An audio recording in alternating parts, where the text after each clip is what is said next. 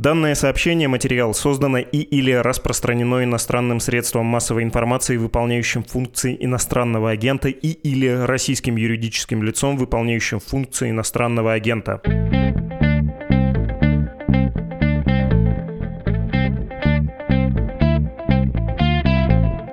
Здравствуйте, вы слушаете подкаст «Что случилось?». Он посвящен новостям, которые долго остаются важными. Меня зовут Владислав Горин. Сегодня говорим с Ильей Шумановым, главой Transparency International России, и вынужден добавить НКО «Иностранный агент». Мы все еще российское законодательство пробуем выполнять. Илья, здравствуйте, рад знакомству. Добрый день.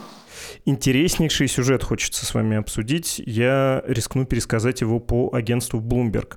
Юристы ищут хедж-фонды, которые бы вложились в такой интересный процесс поиск денег, которые принадлежат находящимся под санкциями гражданам России, ну то есть людям, связанным с Владимиром Путиным, очевидно. И это именно инвестиционный проект. Юристы, понятно, часть средств возьмут за работу и поделятся потом с инвесторами прибылью, когда свои иски выиграют. Может быть, эта группа юристов в коалиции будет действовать на пожертвования. Найденные деньги они хотели бы направить на компенсацию украинцам, их потерь, связанных с войной. Деньги спрятаны в офшорах. Оценочный объем средств прописью 1 триллион долларов. Активы на 200 миллионов вроде как уже обнаружены. Очень все это захватывающе звучит. Сейчас я хотел бы вас попросить объяснить, как это работает или как это может работать, были ли прецеденты.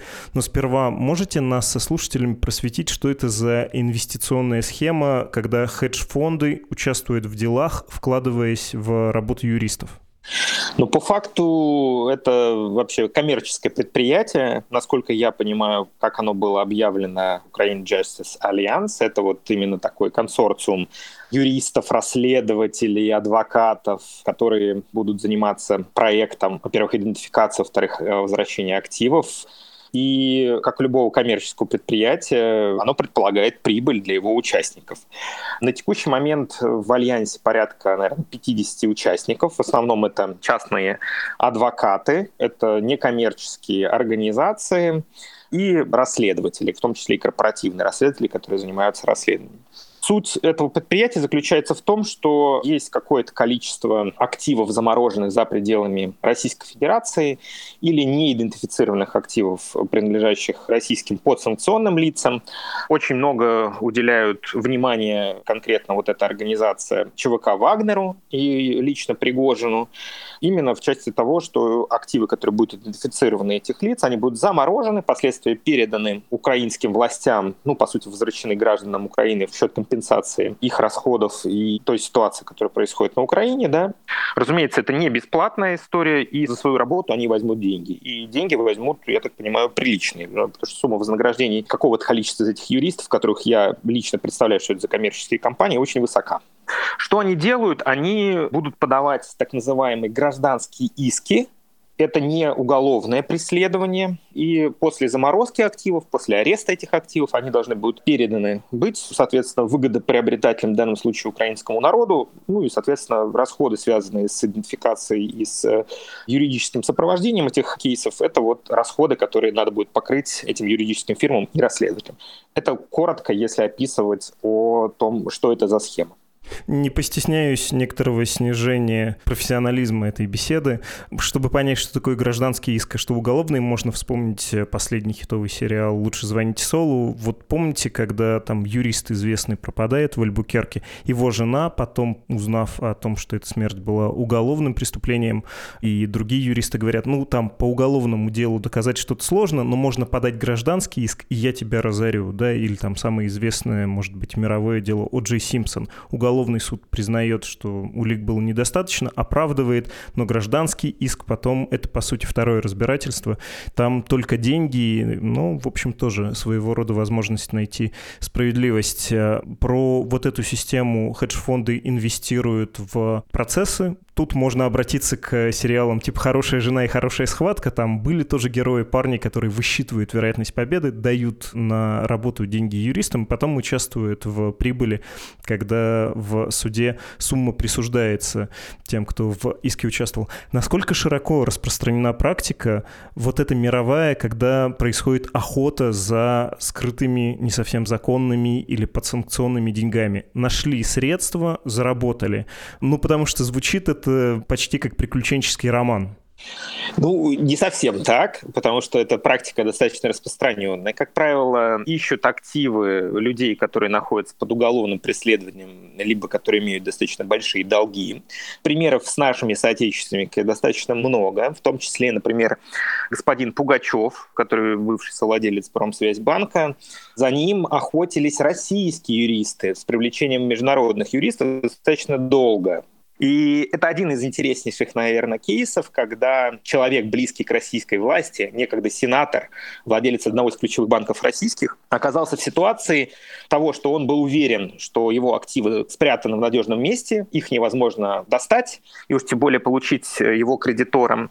Но работа качественных юристов и расследователей привела к тому, что активы на более чем 1 миллиард долларов были заморожены в новозеландском трасте.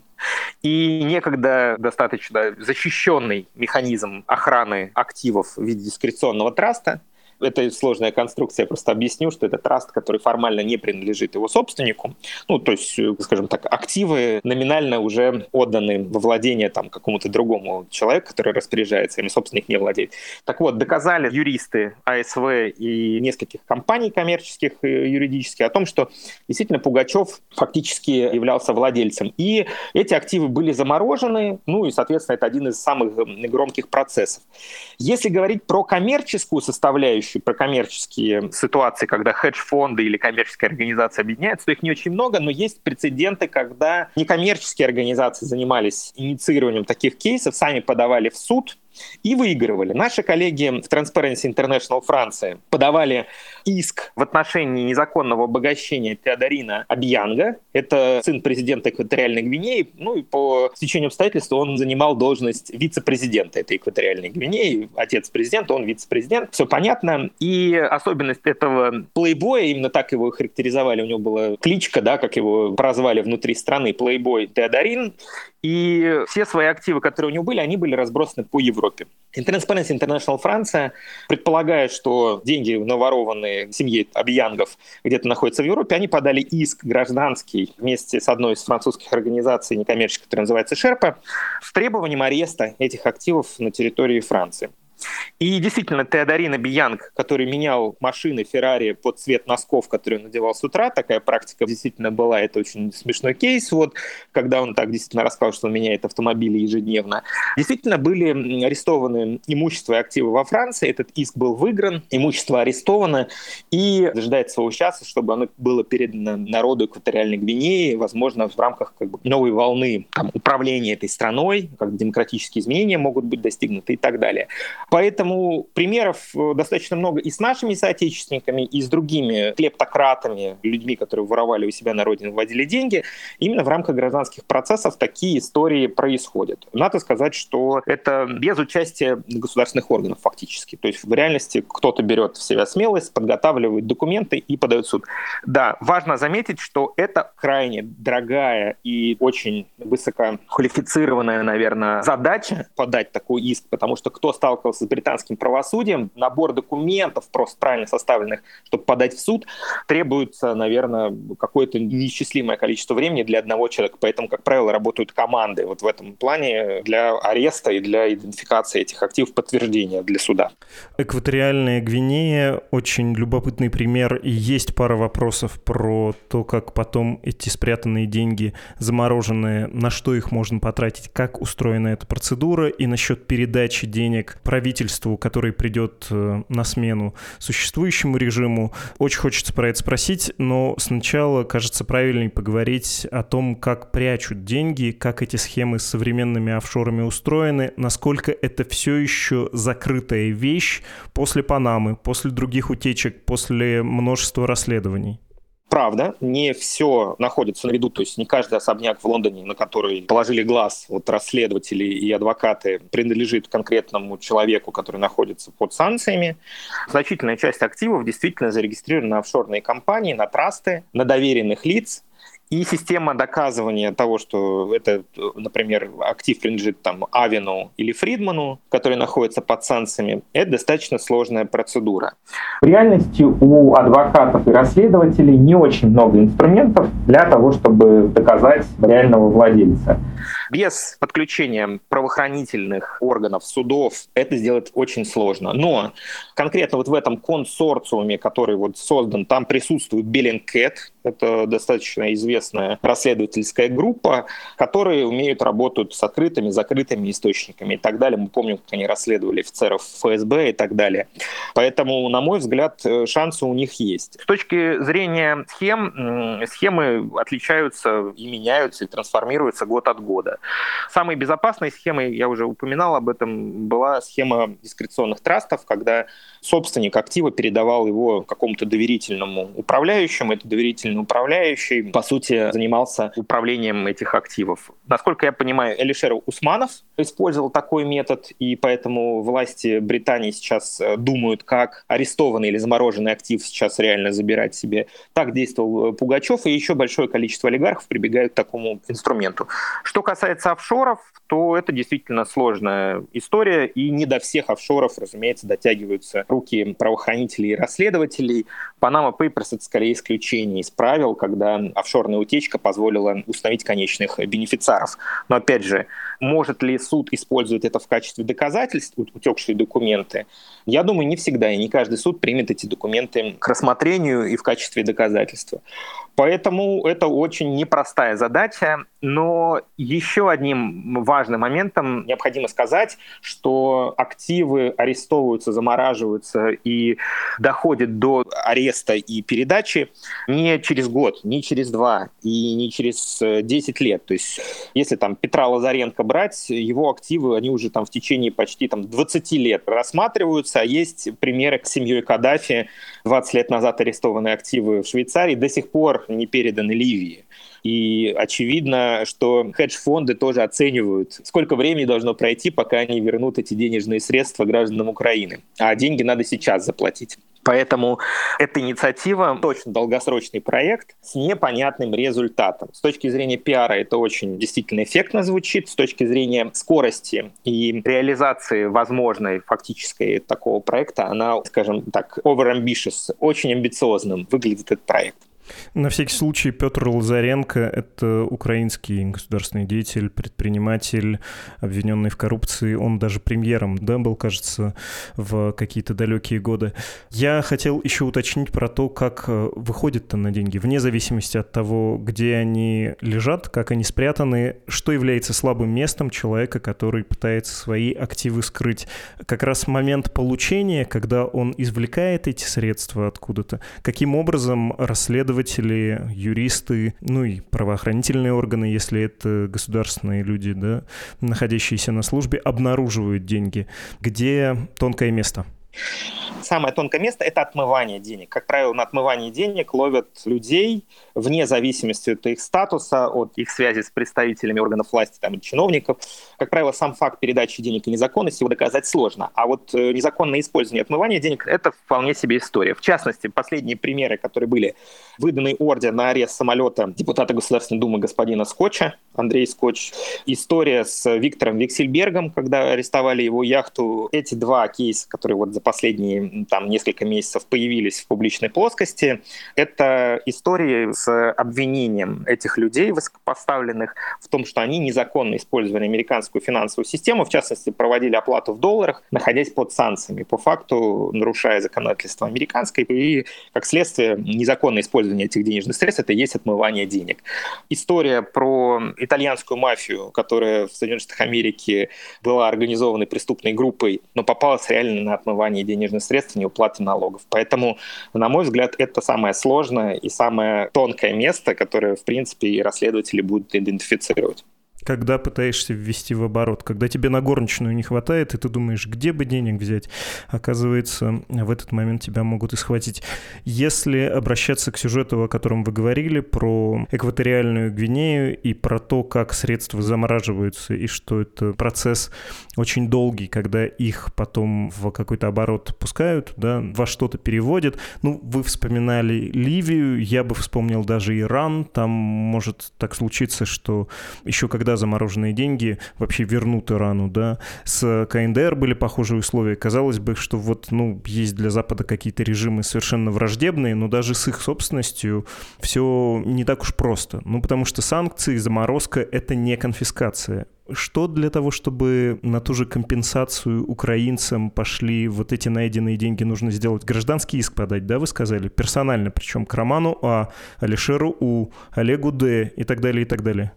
Да, то есть сейчас, по крайней мере, то, как описывают свои действия эти юристы, Ukrainian Justice Alliance, они говорят, что это будет коллективный иск от украинцев, то есть украинского народа. Какое количество людей под ним подпишется, видимо, надо подождать, когда появятся такие иски, потом посмотреть.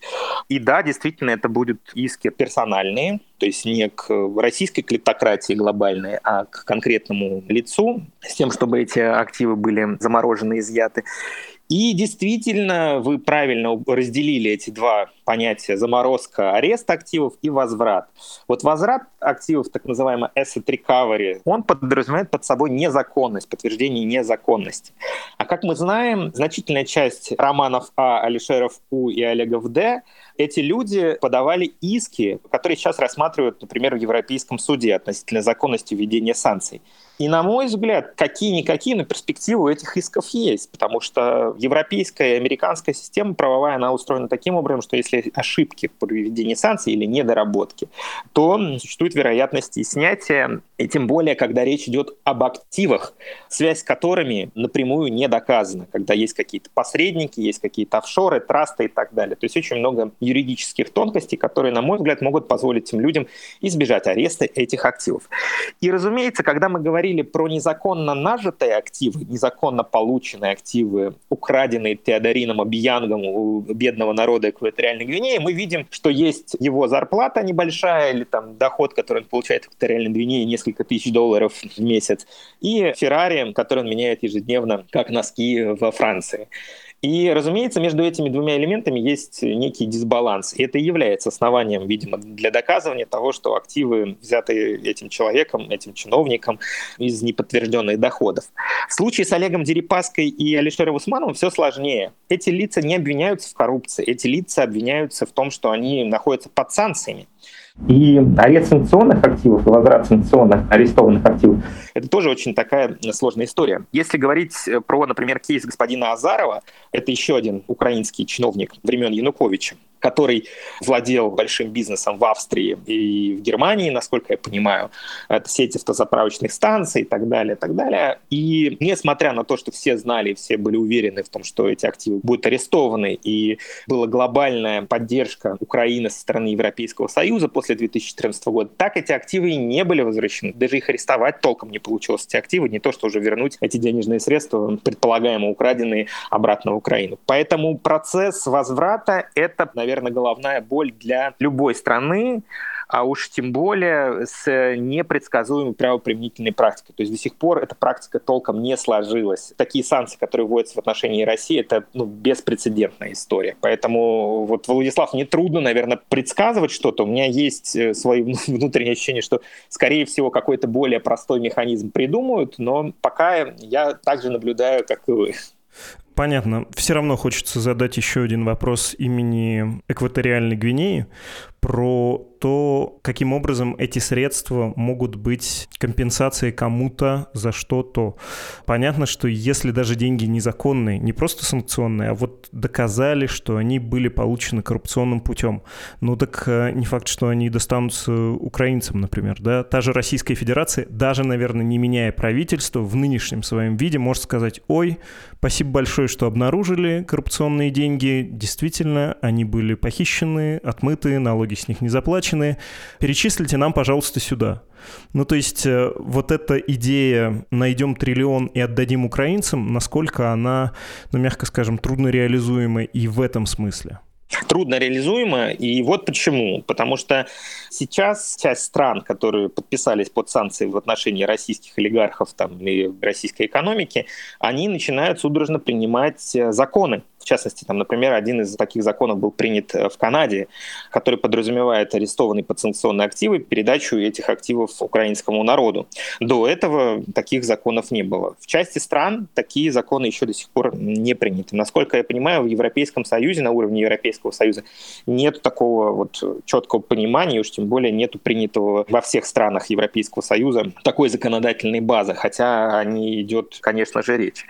Как правило, действительно, то, о чем вы говорите, говорите, подразумевает под собой возврат активов в том месте, где они были украдены, а не то место, куда там вторглась та или иная страна и там уничтожила экономику, убила большое количество людей, компенсация в ту страну, да. Поэтому это и есть один из кейсов, когда вот э, попытка увязать антиклептократические какие-то усилия вместе с попыткой вернуть компенсацию за военное вторжение.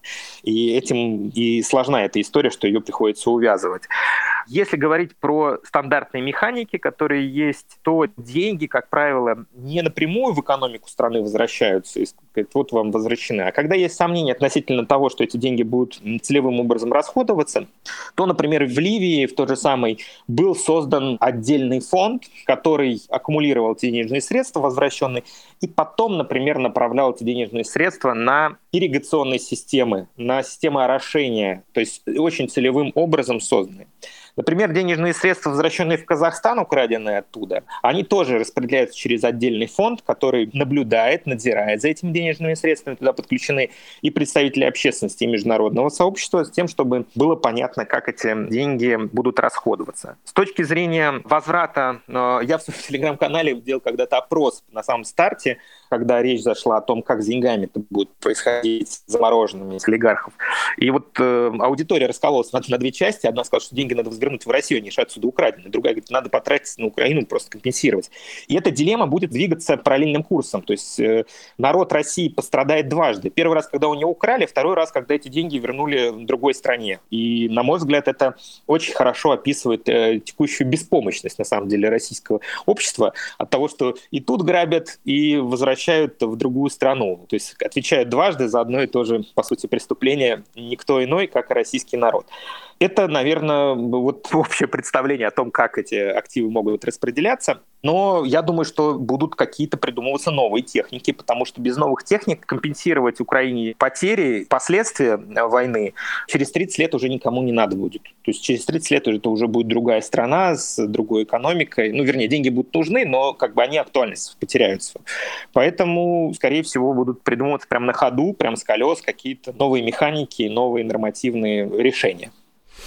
Насчет одного триллиона хотелось бы у вас уточнить. Э, по вашим ощущениям, адекватно звучащая сумма? Больше, меньше? Разные, потому что есть расчеты, сколько средств из России ушло за рубеж в постсоветские годы, в том числе в офшоры. Но понятно, что многие эти деньги возвращались. Например, у меня бизнес, я хочу обезопасить деньги, выведу, скажем, на Кипр, потом увижу в России перспективный проект, интересный для себя, снова приведу.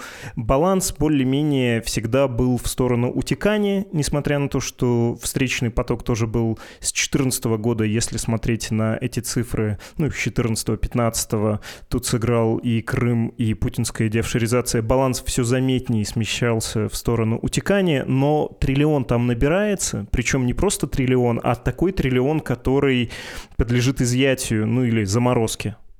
Сложно. Если мы категориями триллионов начинаем все обсуждать, то, по моим ощущениям, триллион там есть долларов.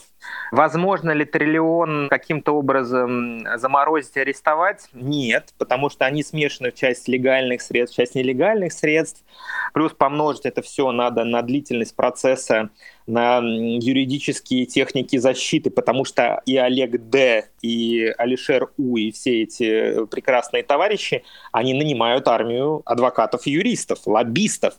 Например, Роман Абрамович нанял э, крупную лоббистскую компанию в США для того, чтобы не попасть под санкции этой страны. И сейчас можно в реестр иностранных агентов зайти в США и увидеть, что там компания представляет интересы э, Романа Абрамовича, например. Да? И не надо недооценивать жажды наживы со стороны адвокатов, юристов, которые вписываются за этих людей.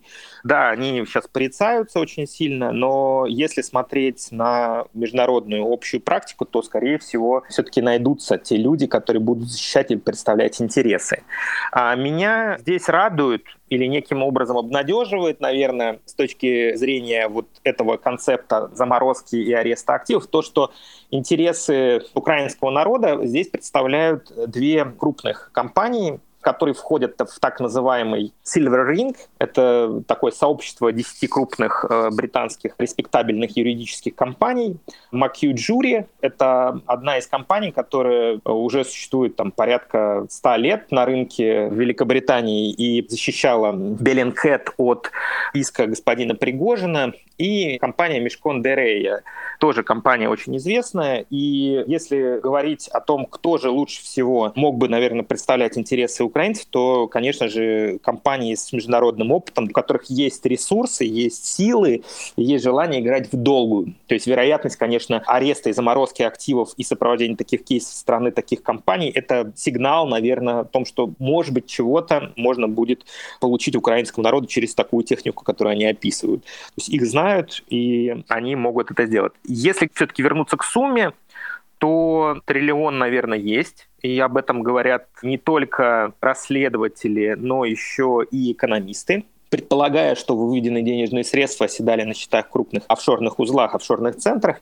и с 2014 года или чуть даже раньше перестали реинвестироваться в экономику России. То есть они оседали, накапливались и уже как бы распределялись по другим экономикам и в Россию обратно не возвращались. Поэтому если ссылаться там на господина Гуриева и других людей, которые аналогичные цифры уже упоминали, то, на мой взгляд, в принципе, это очень правдоподобно. Могу сказать, что на текущий момент активов на 200 миллиардов где-то примерно насчитано того, что действительно подлежит или потенциально могло бы стать предметом ареста и возврата, но, разумеется, это верхушка айсберга подводим итог, но боюсь, он будет несколько поспешным, потому что хочется про вот этих юристов, которые все это затевают, задать вопрос, который, я боюсь, с хрустом повернет немножко рубильник нашего интереса. Но, тем не менее, триллион примерно есть, а заморозить более-менее можно, конфисковать сильно сложнее, законодательство под это принимается, есть факторы, которые играют на то, что этот проект может сработать, но все не так просто и точно не быстро. Про McHugh Jury Partners и вторую фирму Мешкон де Рейя. Вы сказали, что это почтенные люди, а правильно ли говорить, что... Давайте я... Как будто опасаясь иска, очень обтекаемо скажу. Верно ли сказать, что одна из этих фирм помогала обеспеченным россиянам уходить от э, лишних вопросов, уводить средства, из России уводить, уводить от чрезмерных налогов, и в том числе судилась с журналистами и активистами, в том числе на Западе, которые занимались антикоррупционными делами. Слушайте, ну, надо сказать, что дискуссия внутри юридического сообщества она постоянно меняющаяся, да? что можно делать, что нельзя, что этично, что неэтично. Разумеется, когда в компании порядка 600-1000 человек, работников, то, разумеется, эту орду надо кормить, и компании хватаются за любые кейсы, которые предполагают быстрый выигрыш в той или иной истории, и этика не всегда является, наверное, базой с точки зрения принятия решений. Но, на мой взгляд, после февраля 2022 года произошел некий водораздел. И когда речь идет сейчас о посредниках, не финансовых, а именно аудиторах, адвокатов, бухгалтеров, компаний, которые создают коммерческие компании в Великобритании, например, там этическая линия, она очень жестко прошла, и трудно найти людей, которые могли бы вписаться за того или иного олигарха, просто в силу того, что даже право на юридическую защиту по факту оно сейчас под сомнение поставлено со стороны британского законодателя, европейского законодателя, что можно, что нельзя делать этим посредникам по отношению к лицам, которые попали под санкции. Поэтому, по всей видимости, эта модель уже пересмотрена. Но да, вы действительно правы, какая-то часть так называемого этого silver ринга, респектабельных адвокатов, они участвовали в процессах, по противодействию, ну не знаю, распространению публичной информации, объективной информации, которая появлялась в публичном поле относительно российских олигархов или публично должностных лиц, ну это не то чтобы не распространенная практика. То есть адвокаты это как э, наемники. То есть под знамена они ставят э, тех, кто хорошо платит деньги. И ощущая то, что сейчас тема Украины достаточно хайповая, и хедж-фонды готовы профинансировать работу целой группы адвокатов с непонятным пока для них результатов, разумеется, это коммерческое предприятие, как мы с вами вначале разбирали. Поэтому мне кажется, что фунт стерлингов, который стоит э, впереди всего этого, он, наверное, является определяющим фактором. То есть не только желание помочь украинскому народу, но еще возможность заработать, при том достаточно быстро. Потому что в том же самом Блумберге журналисты журналисты упоминали, что на переговоры кто-то пошел, какой-то private офис какой-то юридической частной практики готов выдать какие-то деньги. Все ли суммы это будет необходимые для того, чтобы собрать команду? Я думаю, нет. Но авантюра интересная, надо наблюдать за ней помочь украинскому народу заработать денег, но еще и немножечко отмыть репутацию. Не будем забывать это. Мир, к сожалению, не состоит из одних добрых людей, хотя алчность тоже бывает полезна. Спасибо вам большое, Илья. Спасибо. Это был Илья Шуманов, глава Transparency International Россия, НКО иноагента.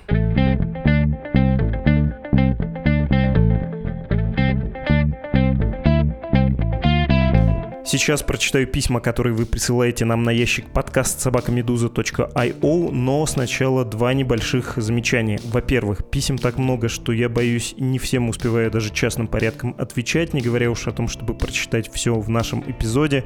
Не обижайтесь, пожалуйста, все равно делитесь своими мыслями, читаю я точно все.